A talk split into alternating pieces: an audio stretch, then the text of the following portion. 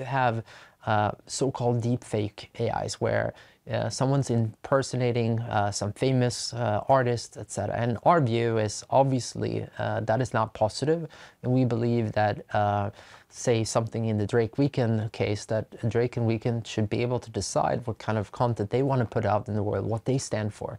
So you have no immediate plans to ban AI generated content from the uh, platform? Uh, no, we have no immediate plans. And in fact, it wouldn't even surprise me that if we look at uh, the top chart of Spotify today, that there's legitimate use of AI done by artists and we would allow for them.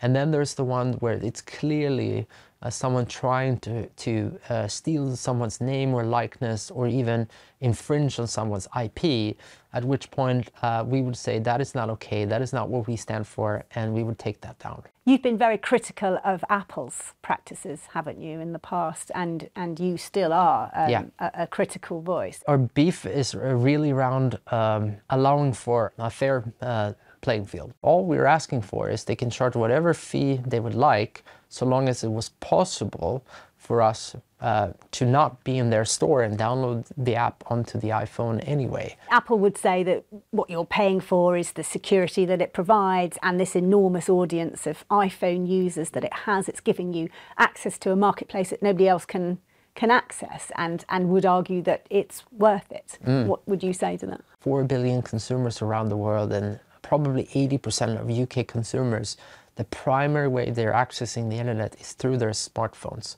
And the primary way they're accessing the internet is through apps on smartphones.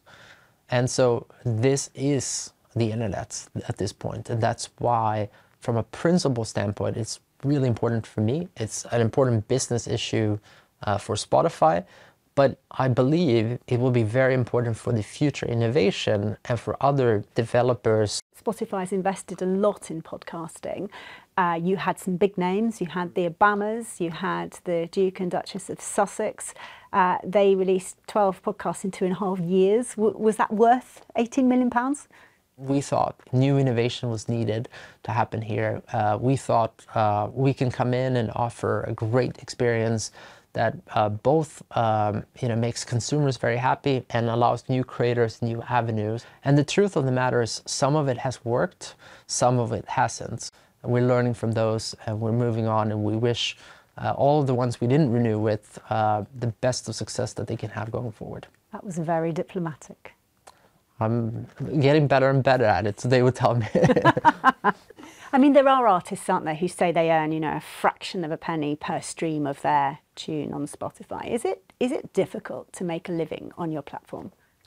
Well, it, it's difficult overall. I can safely say there are more artists than ever that's being successful on Spotify than ever before in history music.